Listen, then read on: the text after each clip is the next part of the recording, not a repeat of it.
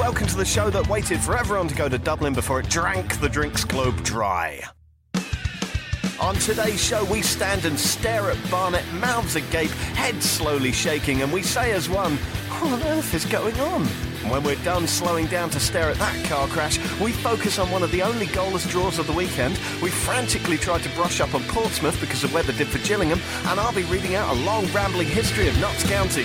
Oh, wait, come back. We've got Caroline Barker. Hurrah! We've got Matt Stanger. Stick with us. We've got a heavily medicated Joe Crilly and all the other bits and bobs you've slowly become accustomed to on this edition of the Totally Football League show in association with William Hill. Hi, Hello. Matt Stanger. How are you? I'm enjoying heavily medicated Joe Crilly. Heavily medicated Joe Crilly. Are you? always, always.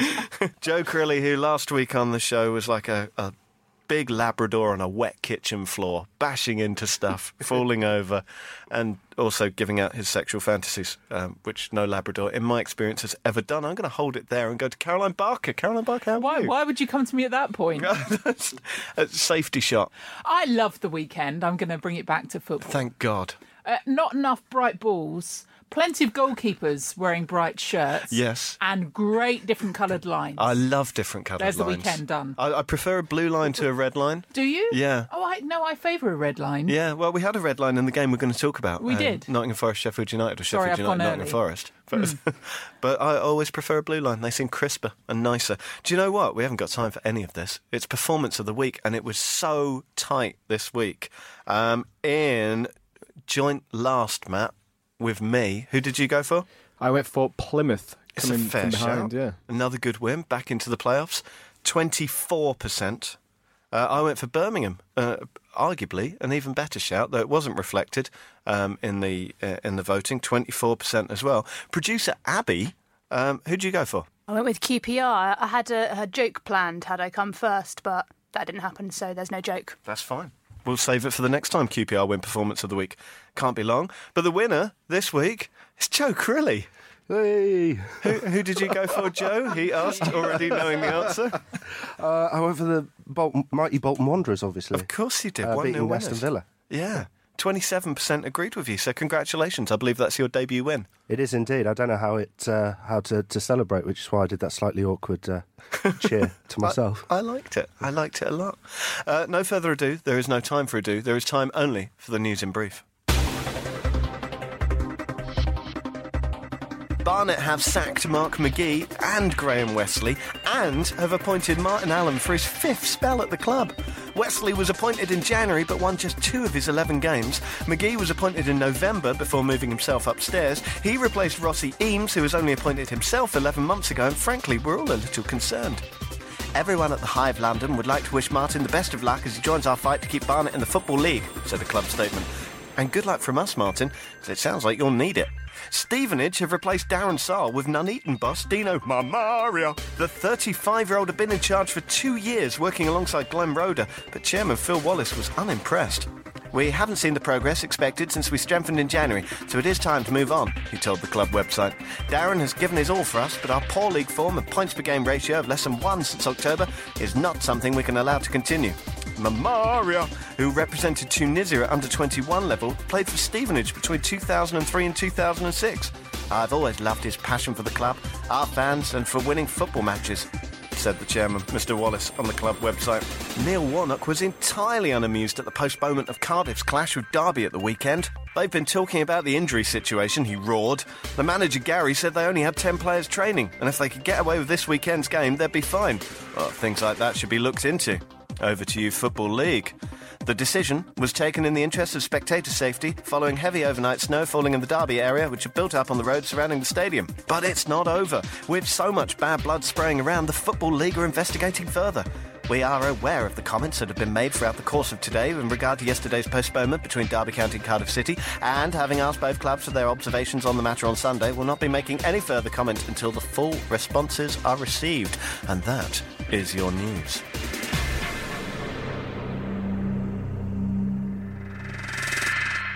Only one place to start, and that's Barnet. But I just don't know which bit of Barnet to start. Let's start with Graham Westley Matt Stanger. He didn't last very long, did he? He didn't. Uh, I felt a bit sorry for Mr. Kleanthous actually in that statement he put out yesterday. An extraordinary statement. it was. It was a little bit rambling. Uh, it felt like somebody's Wikipedia page that went on forever, didn't it? But uh, you can see that obviously it's every decision he's made has been with uh, genuine love for the club and with, with the hope of uh, of taking him out of this situation.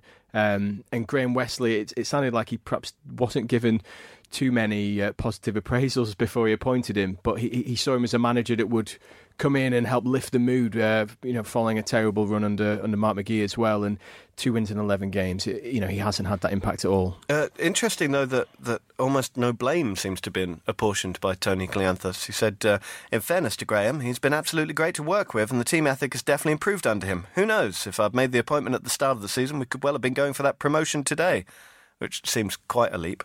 But he was sacked. Um, we did speak to the club yesterday, and they, they were very clear. It wasn't that Mr. Westley was moving off looking for a different job, a vacancy that may or may not have opened up on the same day. He, he was definitely sacked over that short space of time. Caroline, the, the statement, and it's around about 2,000 words long, it's, it's very honest, isn't it? Very open. Used to take me quite a while to do that. You know, when you had to fill in your essay and you always used to do the word count at the bottom of, of word, and it would always take a while to get there. So sometimes you'd throw in words perhaps that didn't need to be there. There was a sense that some of that happened in this statement. Tony Kleanthous clearly doesn't want his club to go down. No one wants that relegation place. So what's he going to do? Call on Martin Allen again. Should this have happened earlier? read some of the reflections of any of the Barnet fans, and, and yes, it should have happened earlier. Westley, you go down one route. We've all done it when we've been in charge of a football. Uh, no, none of you have. uh, you go down a route with the manager because you think on paper it should be good. But if we listen back to some of the podcasts around the time when Westley was appointed, I don't think there were many that thought that that was the right appointment. So And interesting that the, this statement actually said that uh, Kleanthous had spoken to a number of people in the game, and almost all of them had said, "Don't do it." He's really hated by Barnet fans. It's not worth it. But he's he's a man of his own mind, isn't he? He certainly is TK. So he's gone Martin Allen again. I've had a little chat with Mr. Allen, You spoke to him this morning, and didn't you? I think, I mean, he's always confident. But is it is it too little, too late? Throw another cliche in. If anyone's going to do it, it's going to be him. Uh, but they have a proper old task on their hands. yeah, I, I can't see him getting out of this. Matt, can you see him getting out of this? No, not at this stage. Joe Crilly from William Hill, still very much in the room, at least in body. Odds on Barnet going down. Well, obviously they're uh, at the bottom of the table, uh, so they are amongst the uh, the favourites to go down. In fact, they are the favourites to go down. They're one to four to go down, so that uh, that equates to about seven to one to stay up. Not much belief in Martin Allen there. Although Go on. a case for the defence. If you do look, it is so tight down the bottom. I know we're saying sort of seven points, but you've got what Port Vale thirty eight, Crewe, and those those three sides, Forest Green Rovers and Grimsby on thirty seven.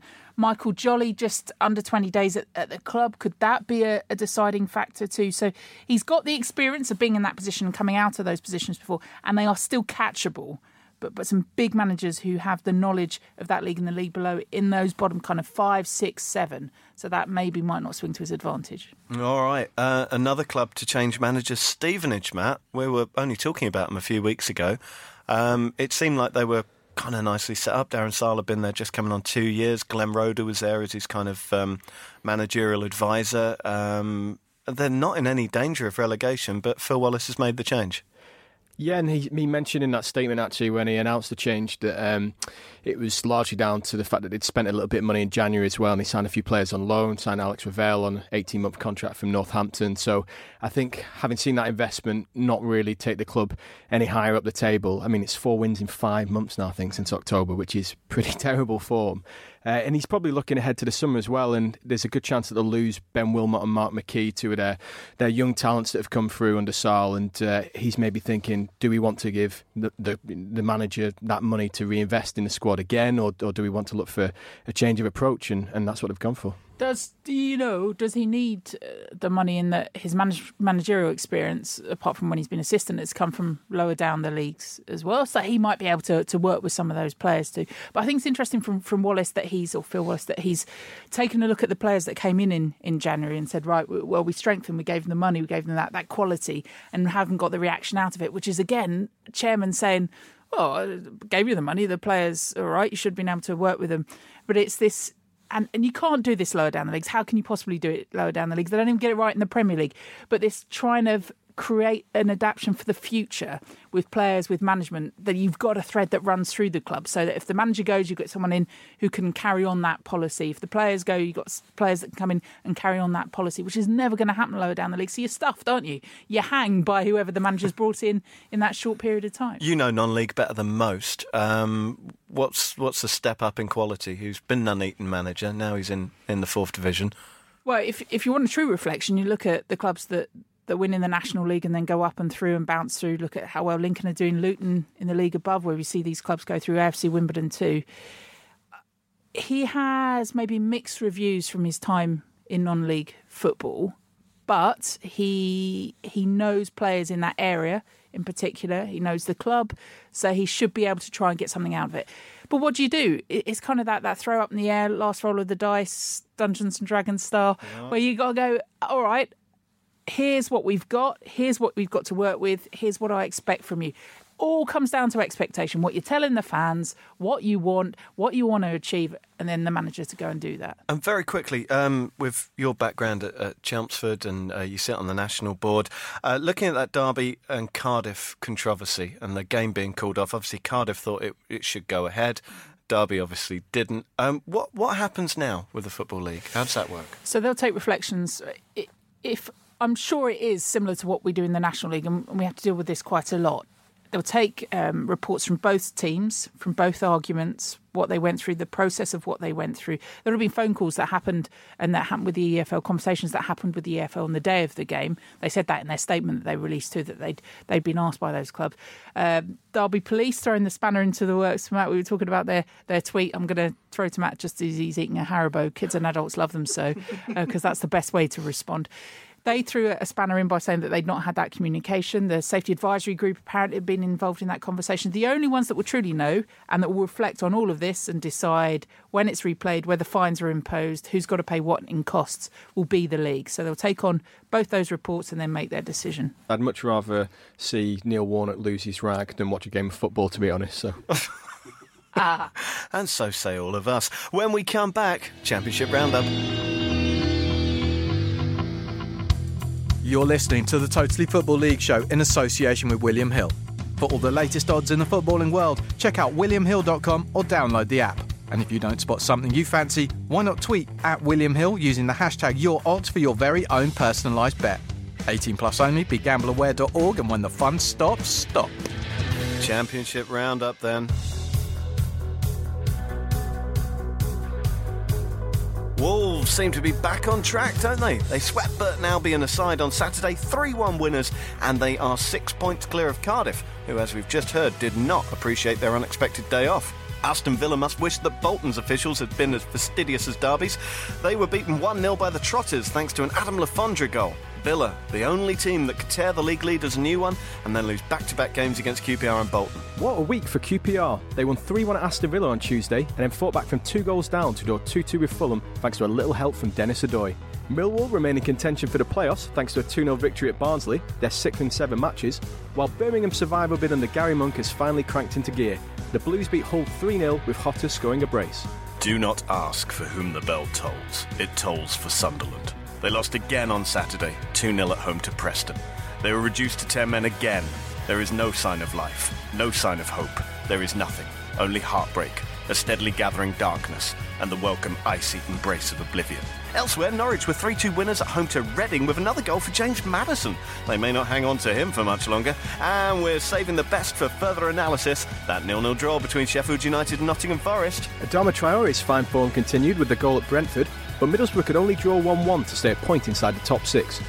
That allowed Bristol City to close the gap, and Lee Johnson's side seized the opportunity with a 1 0 win over Ipswich. And who could have predicted Leeds losing 2 1 at home to struggling Sheffield Wednesday? Only Iain Macintosh in last week's Fan League. Ah, oh, someone remembered. Right, um, Sheffield United, Nottingham Forest. Uh, listener, you're probably wondering why we're focusing on one of only two goalless draws in the entire uh, Football League. Um, it's because they were the last two clubs that we hadn't covered. We're almost at the run of covering absolutely everybody. And we had actually talked about Sheffield United and Nottingham Forest in detail elsewhere. So we thought we'd combine the two. They're two really interesting teams. It would be an absolute corker. And Matt, it was nil nil.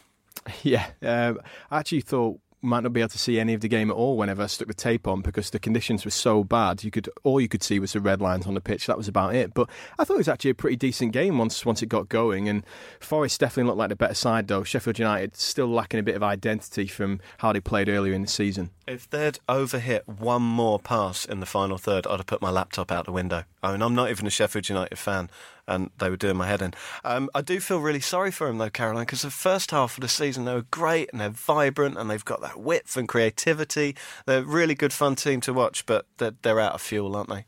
Are you saying to me, if I'd offered a Sheffield United fan this finishing position at the start of the season, would they be happy? We're better than that, Caroline. Well, I was just doing your statement voice, uh, just for you. I don't know. I'd, I'd, I quite enjoy being a Sheffield United fan at the moment. Yes, it's kind of stunk away. It's the hope that gets you, and all of the above. But but I like Chris Wilder as a as a manager. I like what they're trying to do. Yeah, there are a few overhit pitches, uh, pitches. There are probably a few overhit pitches, a few over overhit passes. Chris Basham, though, word for him, one of three players at the weekend to miss the games because of their other halves giving birth. Oh, really? Do you not see that stat? Ah. Was that not top of the list? What the hell was on telly nine months ago? Any No, other can't players remember. we should look out for at Sheffield United? I do like Jack O'Connell, the Yes. uh, the centre back. I think he's uh, he's good on the ball. Uh, it was actually him over hitting a few of those passes. It has to be said though uh, at the weekend. But uh, he started out at Blackburn actually, and um, he uh, yeah he, he he carries the ball out of defence really well, and he looked pretty solid at the weekend. Uh, even though Nottingham Forest put put Sheffield United under quite a bit of pressure, uh, and I think probably what we have to say as well is that has any player been missed more than Paul Coutts this season? Because when he got that nasty leg break against Burton, they won one of their next nine games. And honestly, you look at Sheffield United's form since he's been missing, and he brought Lundstram in, and uh, and he did you know, a reasonable job uh, in that deep line midfield position, but it hasn't really worked. He's on the bench again at the weekend, and you look at Coutts, and they desperately need him back at the start of next season. There are key positions that they've got to do better in, and I know Wilder's spoken about that too. He says "Oh, shape looks all right, shape looks look decent, but it's just those those final areas, and you can't knock their commitment, can you? You can't knock their effort that that they're trying to put in, but it's just not not coming off. Yeah. Nottingham Forest, um, though, Aitor Karanka seems to be getting his shape together, Matt. Absolutely, they look so organised, and uh, I think it was a very mature display from Nottingham Forest, which we perhaps haven't seen uh, so much this season. You have to remember as well, at Nottingham Forest, even though the new owners have high ambitions, and that's why they signed so many players in January, a last kind of chance to try and grab a playoff spot. th They they only survived on goal difference last season, so it's a big job for Karanka, but I thought they played really well. And we were suggesting that they might actually be in a relegation battle a few weeks ago. So to be up on 46 points and probably safe the state of that bottom half of the table, that will do when it transitional season. I think it will, and it's good to see that he's still uh, giving the young players a chance. Uh, Matty Cash did well on the wing again at the weekend. Ben Brereton did well uh, in attack. Dal Murphy was very quiet, not a young player, of course, but uh, he was he was pretty uh, pretty poor, I think, actually uh, the other day. But um, yeah, it looks like Karanka's definitely uh, getting across his his message there. All right, Joey Crilliam from William Hilliam. Um, what for next season? Nottingham Forest getting their stuff together under Aitor Karanka. Lots of nice young players, probably going to develop. Sheffield United got a lot of shape, probably just need a little bit more. Um, what are the odds on them getting promoted next year? Nottingham Forest are a really interesting one because they could go either way again because they've been built up for the last couple of seasons uh, and haven't quite done the business. Um, I mean, for next season, if they continue to play as they are doing now, if they bring in a couple of decent players, they could be around about six to one, seven to one for promotion, which is decent value. Uh, you have to say, Sheffield United are actually still in the betting to go up this season. Uh, they are 16 to 1, having been as short as 13 to 8 in November. Um, but for next season, again, a couple of additions over the summer, they, they'd probably be around about the same price. All right. Matt, do you want to play the fan league? Whoop. that was very enthusiastic, but you can't. It's International Week. There is no fan league. Can, can, on the subject of International Week, that was the best bit about Basham um, giving birth, well, his other half giving birth, is that Chris Wilder said, oh, he he planned it to give birth in International Week, but it came early. So that is planning. Sorry, I'm done now. I, I, I'm taking my labour pains away. You know what? Let's have a talk about the fan league. And there is no fan league, but it is still available. It's on the App Store. You type in fan league, and it's good fun, isn't it? You get 13 games. You pick home win, away win, or draw. And you can join the Totally Football League Show League. uh, if you join up. It's it's easy enough. They've they've uh, had a fiddle with the app, and it all looks uh, a lot easier now. Uh, leading the table there is Lawrence White, who had a fine week with eight successful picks. He moves ahead of Joshua Wilson, who got nine but has a slightly lower average. I'm in. Um, uh, 56th, and Matt, you're 196th on account of never remembering to do it. I'm going to mount a late promotion push, I think. I look forward to that. Hello, Ollie Mann here. I do a bunch of podcasts, but here's one that I think you will definitely like. It's called The Modern Man. It's a pun on my name. It's also got loads of amazing guests that you won't hear anywhere else and advice to navigate this here modern world. They probably thought that we could build the next Facebook because they, they knew so little about technology. It was a little bit like he was a phone book that had been ripped in half, and so his buttocks were on the front. All you need is one headline in the Sun. I emptied Santa's sacks, and my career is over. That's The Modern Man, M A N N, with me, Ollie Mann. It's on Acast, Apple Podcasts, and at modernman.co.uk. League One then.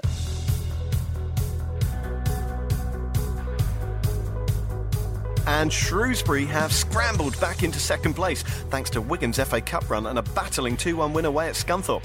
Stefan Payne's second half penalty was the difference, and the Shrews are two points behind leaders Blackburn with a game in hand and three ahead of the Latics, having played two more. Whew. At the other end of the table, Rochdale drew 1 1 with AFC Wimbledon and have now picked up eight points in the last four games. They're still 23rd, but they've got three games in hand on most of the teams above them, and they're only five points from safety. It's almost time to get the flip flops out at Blackpool and Southend after a 1 1 draw left both clubs stuck in mid table. Charlton's playoffs hopes are fading fast following a stalemate at home to Fleetwood, and pity the poor Blackburn fans who made the long journey to Gillingham, only for the game to fall foul of the weather on Saturday morning. Plymouth and Peterborough are set for a massive playoff ding dong by the looks of things. Steve Evans' new side lost 2 1 to managerless Oxford on Saturday, losing the initiative to the Pilgrims, who beat Bristol Rovers 3 2.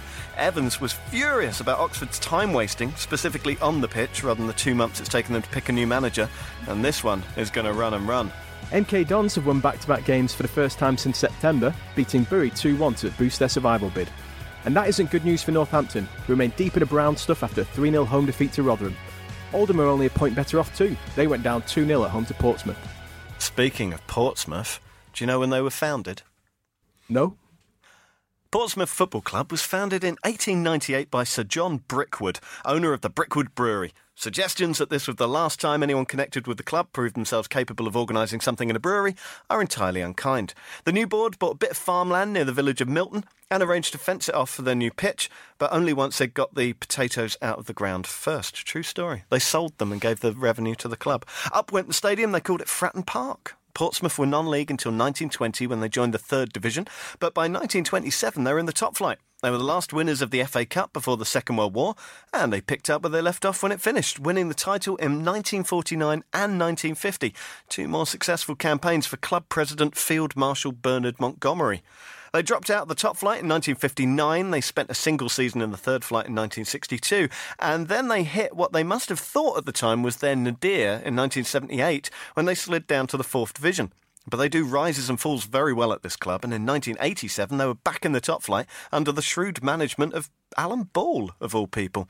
They had a great young team in the early 90s under Jim Smith, but they couldn't quite step up into the Premier League, and they soon found themselves in financial trouble again. Terry Venables bought the club in 1996 for a quid, but that didn't work out. He sold it again, and in 1998 the club went into receivership. Milan Mandaric turned up, and a few seasons later, Harry Redknapp turned up. He was director of football initially, but oddly enough, he soon concluded that he could do better than then manager Graham Rix, so he sacked him and replaced him. And he was right. With Jim Smith at his side, they smashed promotion and returned to the top flight in 2003. And I just haven't got time for that period. You know it all already, though, don't you? Redknapp out, Redknapp in, FA Cup in, Mandaric out, Gaydamak in, hordes of new signings in, financial competence out, and boom! And when the dust settled, the club was back in the fourth division. But they won that last season, and they had high hopes for this season, didn't they, Caroline? Yeah, I, Portsmouth again. We all got a little bit excited, wrongly, wrongly in non-league football uh, because we thought they were going to come all the way through. There were preparations put in place for whether they'd end up in the, the conference as was in the National League. What Uh, were those preparations? There, there were words had about size of stadia, what would need to did I just say size of stadia? And they're really high. I'm reading from a rule, but I did say that and apologise on my behalf and that of my family. Uh, there, there were conversations just about safety wise, how it would work with such a huge number of supporters. There were initial conversations, I believe, about whether a new club would start and fans groups and involvement there too. So for them to turn things around, I, I have two little affiliations with, with Portsmouth. One, they had Ricky Holmes there, who was a long time Chelmsford City player and who we adored. And Kenny Jackett, I've always got, I mean, bearing in mind I always enjoy someone with a wearable surname, but I- I've always got on well with him from Millwall's days of of going to Wembley, doing well, bouncing around, and, and I admire what he does. So I want him to do do well at the club too.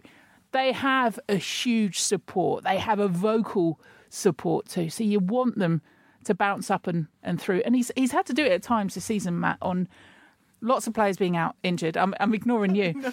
I, I just I could feel his presence. Just carved me out Oh, sorry. Uh, they've had to do it at times this season, Ian, um, with with a few experienced players in it. I think it was against Fleetwood, and their average age was around about the early twenties mark. So he's he's had to do it up against it this season. So I want them to do well. Yeah, Matt. I'll bring you in now because that's my job. He did have a difficult job replacing Paul Cook, who uh, skipped off to Wigan. Um, uh, we, you sort of look at them outside of the playoffs and you think, oh, that's a bit disappointing. Are we just being harsh? I think so, definitely in the first season back in League One, and uh, I think K Jackett's done a really good job. I mean, he was actually there was talk about him potentially leaving the club, wasn't there, in the in the autumn? And uh, he's the sort of manager. Given the job that he's done over the years at Wolves and uh, Millwall, and he's always going to be linked with other positions, I think, because people see that he could come in and he could improve a side's fortunes pretty quickly, really. And, and that's obviously why Portsmouth went for him after losing such an influential manager in, in Paul Cook as well. But he was close to the playoffs uh, at one stage in December, and then it's only three wins in 13 games now, so it doesn't look like they'll get there. Uh, if you get a chance to read Mike Calvin's family, uh, sort of behind the scenes when he was at Millwall, it's a fantastic read, and you can see that he seems to be very good with younger players. And the pick of the younger players there, Matt Clarke, uh, 21 years old. He's already played more than 100 times. He's been standing captain, and he's just signed a new contract extension to keep him there till 2020. Uh, for anyone who hasn't seen him, how good is he? He's excellent, isn't he? Yeah, really, really encouraging prospect. Another one of those uh, Ipswich players who uh, dropped out of their setup and perhaps uh, will leave a few regrets at Portman Road about that. But uh, yeah, he's uh, incredibly strong in the air, very commanding. He's always a threat at set pieces. Uh, he's good with a ball at his feet as well. I, I believe he's played fullback on a few times. I've only seen him play centre back, but he's he's very strong. He's good with holding the likes of the more physical strikers in that division with their back to goal. And yeah, I think he's someone that's that's going to rise through through the divisions definitely. He's he's their hugely bankable asset, and the fact that they haven't banked in that asset so far just shows how much he's probably enjoying working with, with Kenny Jackett. He signed his new deal, but he's not going to see that.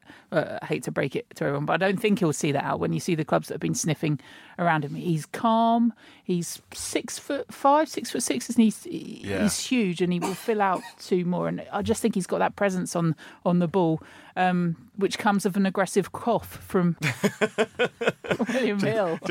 Joe Crilly's disagreeing with everything Yeah. you say, but he can't speak for coughing. So we'll just push straight on. He reminds me a little bit of Alfie Mawson. I think he's actually slightly bigger than Alfie Mawson, Yeah. but he's got that kind of composure on the ball and that, that how can you only be 21 when you're playing so calm? He, he really does look special. And, and when I say about the, the youth in the team, he has got though players with strong heads on them, Kenny Mm. Jackett, and and that's been shown too. So whether he's put an arm around him and said, "Look, stick with me, son, and I'll I'll, I'll see you through and make you a better player," which I imagine he has the whole captaincy thrown at him too. I think well worth him staying there for the moment. big result for them, Matt, um, at the weekend. Not just the fact that they beat Oldham and they're sort of just about in touching distance of the playoffs, um, but a first clean sheet in 16 games. Um, and and they were they were pretty comfortable in, in pretty uncomfortable conditions, weren't they? Yeah, the conditions were terrible, like pretty much everywhere at the weekend. Um, but there weren't there weren't many uh, clear cut chances really in that game at all. And uh, and like you say, they, they controlled the game, and they're obviously given a, a big helping hand by Johnny Placide uh, whenever he uh, set up uh, Pitman for that for that second goal. But I, th- I thought he did well. Um, Jamal Lowe is another promising prospect at uh, Portsmouth as well. Who's playing on the, Rapid, isn't he? yeah, he's he's uh, he's incredibly quick, can beat a man, but also that brilliant close control, just to shuffle it round someone and then and then race onto to the ball. And uh, he's actually come up from non-league as well, uh, someone that they snapped up halfway through last season. And uh, I think at 21 years old, he, he's another talent that they could eventually look to cash in on, perhaps. Well, all looking reasonably good. Joe Crilly, Um, can they get into the playoffs? Uh, I mean, there's- you know, mathematically, yes. yeah, there's uh, That's it. We'll move on now. I mean, there's there's absolutely no reason why they can't. As, as Matt touched on, their, their form since the turn of the, the, the year hasn't been great, um, but they are within touching distance. They're 100 to 30 to make it into the playoffs and 20 to 1 for promotion. Uh, and if they can just find a little bit of that early season form, uh, again, there's no reason why they can't sneak in. All right. Well, if you want to go and watch Portsmouth, um, I'm not sure how many tickets are available, given that they, they tend to sell quite a lot of them. But adult tickets are 25 quid, um, and if you're an accompanied under 18, it's five quid. Unaccompanied under 18s for a tenner. Which sort of seems a little harsh, but I'm sure they have their reasons. Uh, you can drive there, first come, first serve, for the stadium car park, uh, tenner a car. There is off street parking, and the nearby Milton Cross School offers car parking for six quid. So, obviously, some kind of uh, price war going on there. Fratton Station is about five, ten minute walk from the ground, uh, and it's well serviced with trains from all over the place. Uh, that was Portsmouth. Coming up after this, League Two. Listeners, you know there's more to football than inverted pyramids, XG, and young millionaires with too many tattoos. Yes, football's fundamentally a simple game, but you can't truly understand all dimensions of the game without understanding the modern world. And you can't understand the modern world without understanding its most popular sport. Game of Our Lives is a new podcast series hosted by the football historian David Goldblatt. It tackles themes like human nature, globalisation, and geopolitics through the prism of the beautiful game. Just like the Totally Football Show, sort of. But you can bet we'll be listening. The first episode is out now and focuses on the cinema of the pitch. Here's a taster with filmmaker Werner Herzog giving his view of your typical Super Sunday from a cinematographer's perspective. I like to see a wider shot of the field and how the entire field all of a sudden is moving. What is the opponent's team doing? How do they move their entire team uh, a little bit more to the left or to the right? Or, so I, I like to see certain patterns that emerge very quickly. If you want to learn more about why football matters, make sure you listen to Game of Our Lives on Apple Podcasts and everywhere else you get your audio on demand. The Game of Our Lives podcast with David Goldblatt. Subscribe now. League Two roundup. Curse? What curse? There was a big win for Morecambe this weekend. They beat Exeter 2 1 and they've scrambled up to the relative safety of 18th. And we'll be discussing Notts County in a minute, but it won't be as cheerful as it might have been. They were 1 0 up on Mansfield right up until the final moments. And then Kane Hemming stepped up and scored what Kevin Nolan thought was a controversial penalty. And when we watched it back earlier today, thought it wasn't actually that controversial at all. My lads have been robbed of two points, he fumed. Oh, yeah. Fortunately for him, Luton Town dropped points as well. They shipped an early one to Newport County before coming back to level the game. So if Notts County didn't win and Luton didn't win, who did? Accrington! Hey! They stay top of League Two thanks to a 3 1 win over Forest Green, while Barnet's 2 0 defeat to Wycombe paved the way for Martin Allen's return for a fifth spell in charge of the Bees. He'll hope to emulate Phil Brown's start at Swindon, with Robins claiming a 3 1 win away at Cambridge. Lincoln are still clattering away trying to get into the playoffs. They beat Grimsby 3 1 in the derby and in front of nearly 10,000 supporters, too. They're seventh, one place below Coventry, who beat Crewe 2 1 away from home. And as we heard earlier, Stevenage's 2 2 draw away at Port Vale was enough to mark the end of manager Daryl Sarll. Karlan Ahearne-Grant took his tie to six goals in seven games for Crawley as Harry Kewell's side salvaged a 2 2 draw at Carlisle. But things are looking bleak for Chesterfield. The Spireites remain six points adrift of safety after a 1 1 draw at Cheltenham. And Yeovil eased their own relegation fears with a 1 0 win at Colchester. Notts County. I, I've been putting this one off subconsciously for some time. Well, because the, the history section always takes a really long time, and with Notts County, it obviously takes a lot longer because it is, Matt, the oldest football league club of them all. It's a team so old it actually predates the Football League by 26 years. The FA Cup by 10 years. It actually predates association football itself, given that the game wasn't codified until 1863, and Notts County were born in 1862. They played all over the local area, parks and cricket grounds and friendlies against other visionary proto clubs. Uh, they were, of course, founder members of the Football League, but they've never finished higher than third, and they've only won a single major trophy, the FA Cup, in 1894.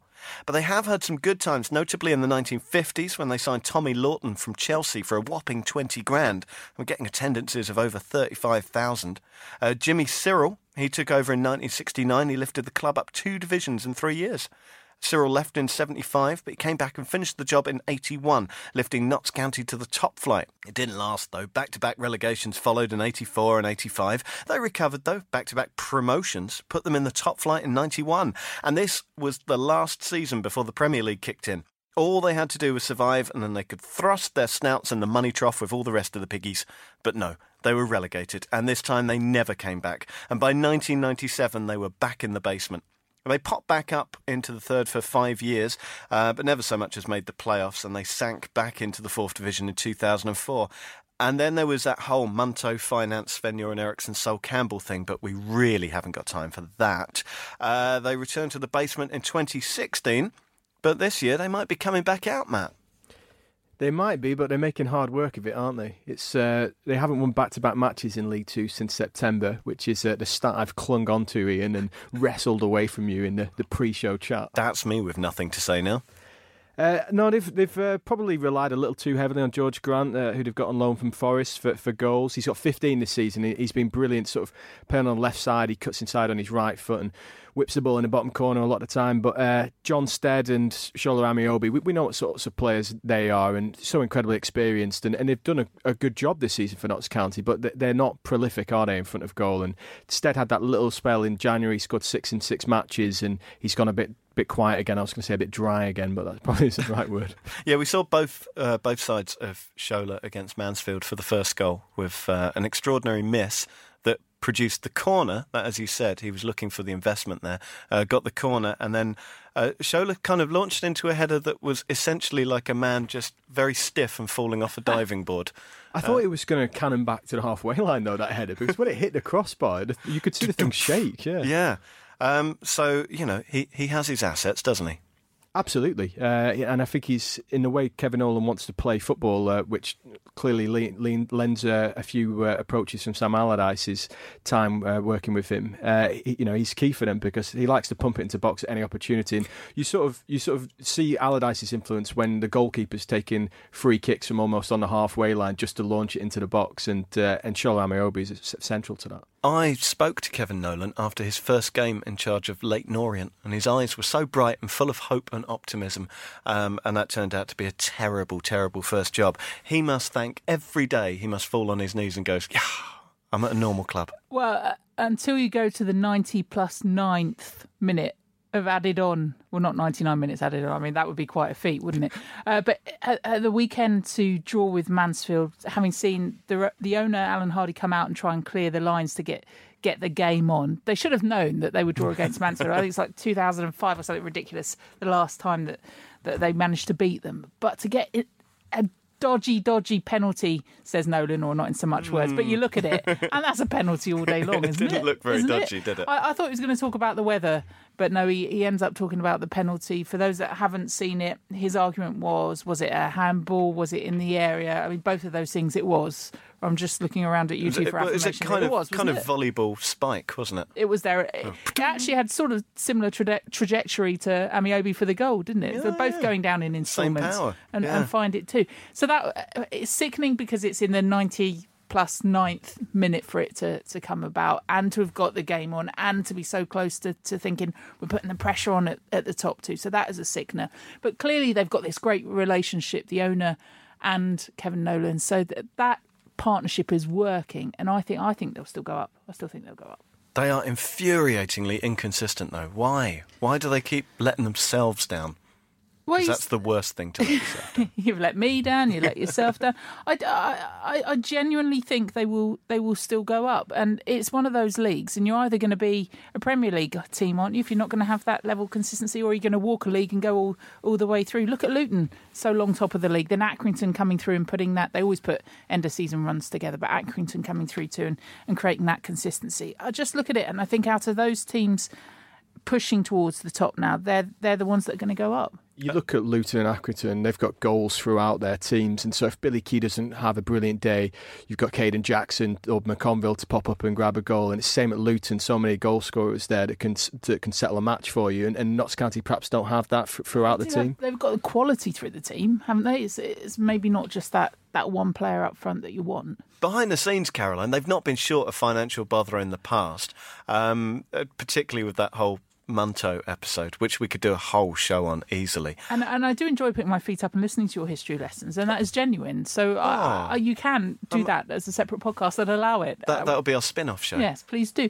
And Hardy's he's one of those characters that I think before trying to get the game on by sweeping the lines, he was out refereeing the under nines team at the weekend. So he clearly has the interest within the club. Uh, he had a few knockers over maybe some of the community sides not not going. I know that the women's team in particular, but now he's he's working at all levels of the club, and he's trying to bring that that community side of it through. So so that's got to be a Well, positive. it seems to be working. They had 12,500 there, um, which obviously, you know, it's a derby game and that, but uh, average attendance of 7.5 is very good in the fourth. And you said about the Lincoln Gate as well. I mean, Yeah, good, sexy. it? These attendances are, are Sexy numbers. They are sexy numbers. Do you want some more sexy Please numbers? do. All right, if you want to go watch Notts County, if you can get a ticket after that, uh, 20 quid uh, for adult tickets, under 18s, 7, under 12s, a quid, under 7s, free.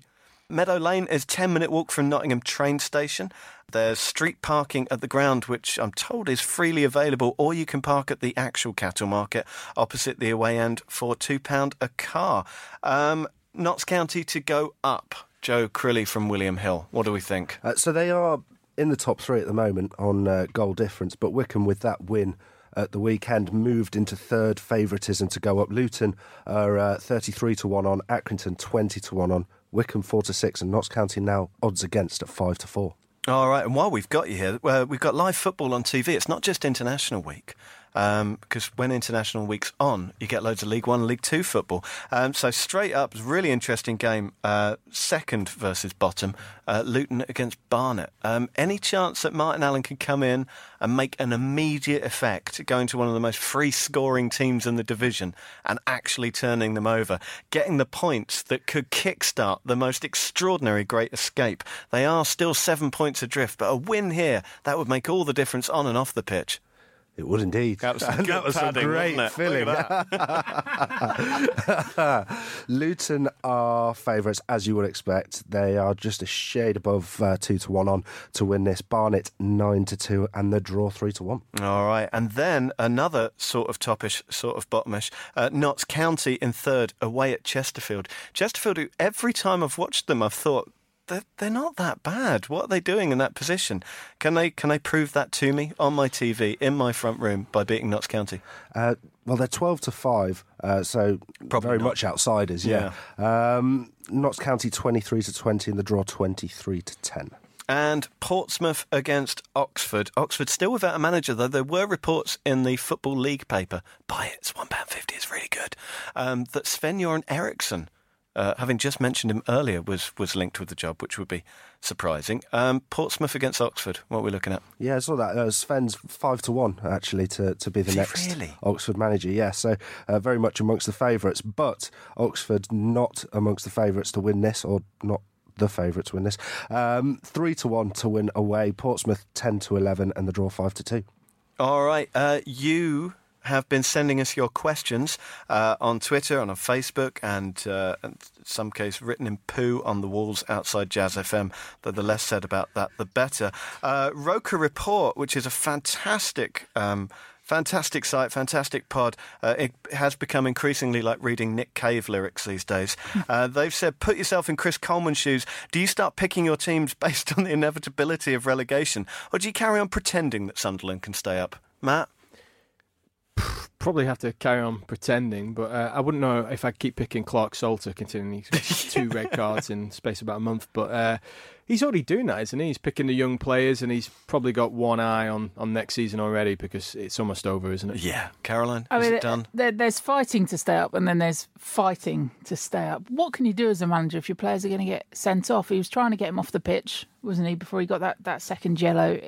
Each week is a, a kick for him. I know the fans love him. Listening to the Roker report, I mean, although it's filthy normally when they do their, their three word reviews of the first five minutes, proper filth, but understandable at the moment. Listening to that too, you just think, God, what do you do? I know fans left early again. Do you see the Newcastle fan at half Yeah. time? It's brilliant, wasn't it? What did he do? He uh, he was part of the charity walk to to raise money um, for the, the charity in, in remembrance of Bradley Lowery, and they were doing a crossbar challenge at half time and. He hit the crossbar, then he did a Shearer celebration around the stadium. Then suddenly the stewards realised he was wearing a Newcastle shirt, so went to grab him, and then he nutmegged the steward as well. Uh, yeah, great performance all around from that guy. That, that pretty much sums up the season, doesn't it? Uh, running out of time now, so um, we'll just go check in on Will Gunter, who you may remember last week. He uh, emailed saying he was going for 10 days uh, around uh, the Football League scene, uh, one last kind of burst of freedom before uh, his, uh, his child is born and blesses his life. But he wants 10 days on the piss watching football, and who can blame him? Um, we had a message from the92.net. It's a free site for football fans to rate and review the 92 league grounds. Um, so Will should probably have a look at that. And the chap who runs that, whose name I've lost, says that of his personal quest, his top tips are Craven Cottage for buckets of character and charm, Sincil Bank for a great atmosphere and location, and Griffin Park, fantastic old ground with a pub on each corner. So that's Fulham, Lincoln, and Brentford, of course. Um, Matt, did we ask you last week? Where would you send him? Yeah, I said AFC Wimbledon. I'd head down there and have a pint of the uh, the Wimbledon ale, which was fantastic. Caroline? I'm going to back up the call to go to Griffin Park because there was news this week about Brentford moving, finally getting their date to move out. So if you're going to go, I think it's the end of next year they're going to leave Griffin Park. So if there's a, a ground that you can get to before then, go make sure it's Brentford. Yeah, no. Joe Crilly, what's your Um, favourite? Maybe try Accrington. All right. Give it a go. George Clark got in touch. He said that Rochdale was great. The ground was a classic. He had the beer at the Baum um, and really enjoyed it. Though he did watch um, Southend and their nil-nil draw in that game, so uh, that that was not a classic. Uh, and he also had a good fun at Valley Parade. So keep those tips coming in. That is uh, all we've got time for. Caroline Barker, thank you so much for coming in. Uh, I did mention earlier about Notts County, and I, I will probably get abuse from those Notts County lady supporters who were angry at Alan Hardy getting rid of, of Notts County ladies, or at least not supporting them. So that's my mention towards them, and I do hope as a club that they manage to resurrect too. the balance is restored. Thank Matt Stanger, Nothing else to add. Joe Crilly. Me neither. Thank you so much for being here. Thank you, Social Paul, for the work behind the scenes. Thank you, producer Abby, for making her debut today. And thank you, dear listener. We'll see you next Tuesday. The Totally Football League show is a Muddy Knees Media production. For sales and advertising, please email us at sales at muddykneesmedia.com.